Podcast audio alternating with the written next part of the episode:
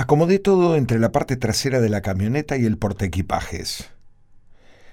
Era como armar un rompecabezas de piezas gigantes a la intemperie y con varios grados bajo cero. La noche anterior a iniciar el viaje, puse las infinitas valijas, bolsos, bolsas y demás elementos imprescindibles que había que llevar para poder sobrevivir a una semana de paseo por los recónditos paisajes de la Patagonia turística. Dos adultos, mi mujer y yo, y tres niños pequeños. Entró todo con lo justo y memoricé en qué lugar puse cada cosa para no tener problemas de espacio cada vez que volviese a repetir esta tarea en cada una de las etapas del viaje. No sé, debía ser el frío tan intenso o la humedad, o quizás el cambio de latitud y altitud geográfica que altera la presión atmosférica, porque las valijas cambiaron de forma y volumen, y de peso sin dudas. A las siete de la mañana, totalmente oscuro, congelado, estaba todo listo para iniciar la última etapa previa al regreso definitivo a casa. Me fui a dar una ducha. Había transpirado como si estuviésemos al sol, en la costa, en pleno verano y al mediodía. Mientras me secaba después del baño reparador, me di cuenta que la única ropa que tenía para ponerme estaba empapada de mi propio sudor. No pienso buscar ropa seca en mi valija, que está debajo del bolso de juguetes, que a su vez está debajo del canasto de remedios, y encima de todo esto está la caja de madera que contiene los frascos con tierra de cada uno de los lugares que visitamos, que el nene va juntando para llevar a casa de recuerdo. Pero mi esposa, previsora como no hay dos, había puesto mis prendas mojadas sobre el calefactor mientras me duchaba. Relajado y con ropa seca y calentita contra el cuerpo, subí a la camioneta y arrancamos el penúltimo tramo del viaje con el cielo clareando. El primer rayo de sol asomaba entre las montañas cuando salimos a la ruta. Papá, quiero hacer pis. Recién salimos, mi amor, pero quiero hacer pis. Primera parada en el camino. Nuevamente en ruta, el vaivén de las curvas y contracurvas parecía adormecer el ambiente. Voy a vomitar me descompongo. ¿Podés ir más despacio? Bajo la velocidad calculando que íbamos a llegar muy tarde a este ritmo. Sigo descompuesto. En menos de media hora limpiamos y perfumamos la camioneta y emprendimos nuevamente el viaje con toda tranquilidad. Chicos, miren las águilas. ¿A dónde?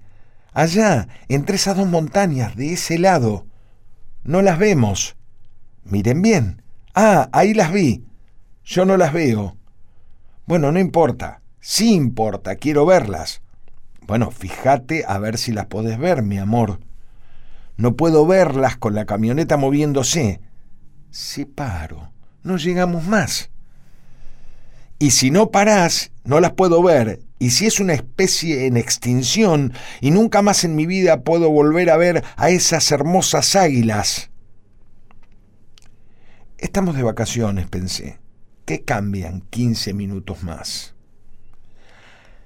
Arrancamos nuevamente 23 minutos después, pero el avistaje de águilas estuvo impresionante. Tengo hambre, reclamó la más chica pero para eso mi mujer estaba preparadísima. Pásame la heladerita, dijo. ¿Dónde está? Atrás del todo. No la veo.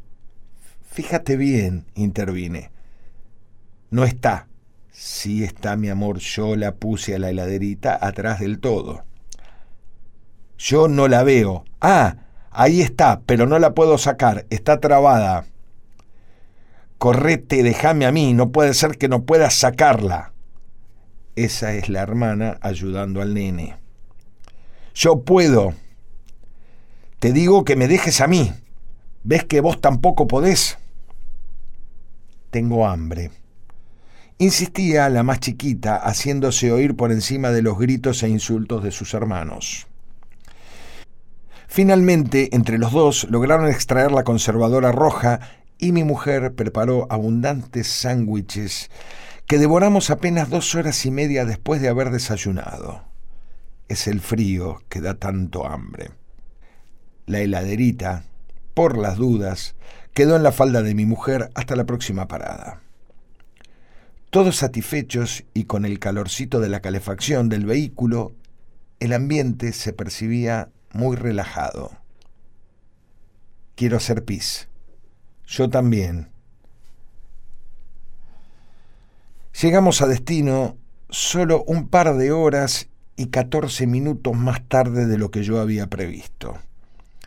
Era un hotel de montaña muy impactante. Estacioné y cuando estaba por bajar, un grupo de chiquitos se paran del otro lado de la ventanilla. Me miran, yo bajo el vidrio y me dicen, Señor, ¿tiene algo para comer? Los miro un momento. Eran seis de varias edades. Saco un paquete de chisitos gigante que teníamos para alguna emergencia alimentaria en el viaje y se los doy. Uno de ellos lo agarra y todos salen corriendo. Los veo por el espejo retrovisor, se sientan en un rincón del estacionamiento. No entiendo muy bien qué hacen. Parece que están hablando o discutiendo. Empiezo a agarrar los documentos y algunas otras cosas mientras mi señora se ocupa de que los chicos se pongan sus abrigos y cuando me giro para abrir la puerta, los veo nuevamente a los seis parados frente a mi ventanilla. El de los chisitos custodiaba el paquete con ambas manos. Todos me miraban muy serios. Entonces, el más chiquito de todos, limpiándose la nariz con el dorso de la manga del pullover y mirando vigilante de reojo al custodio de los chisitos, me pregunta, Señor, ¿no es cierto que son para compartir?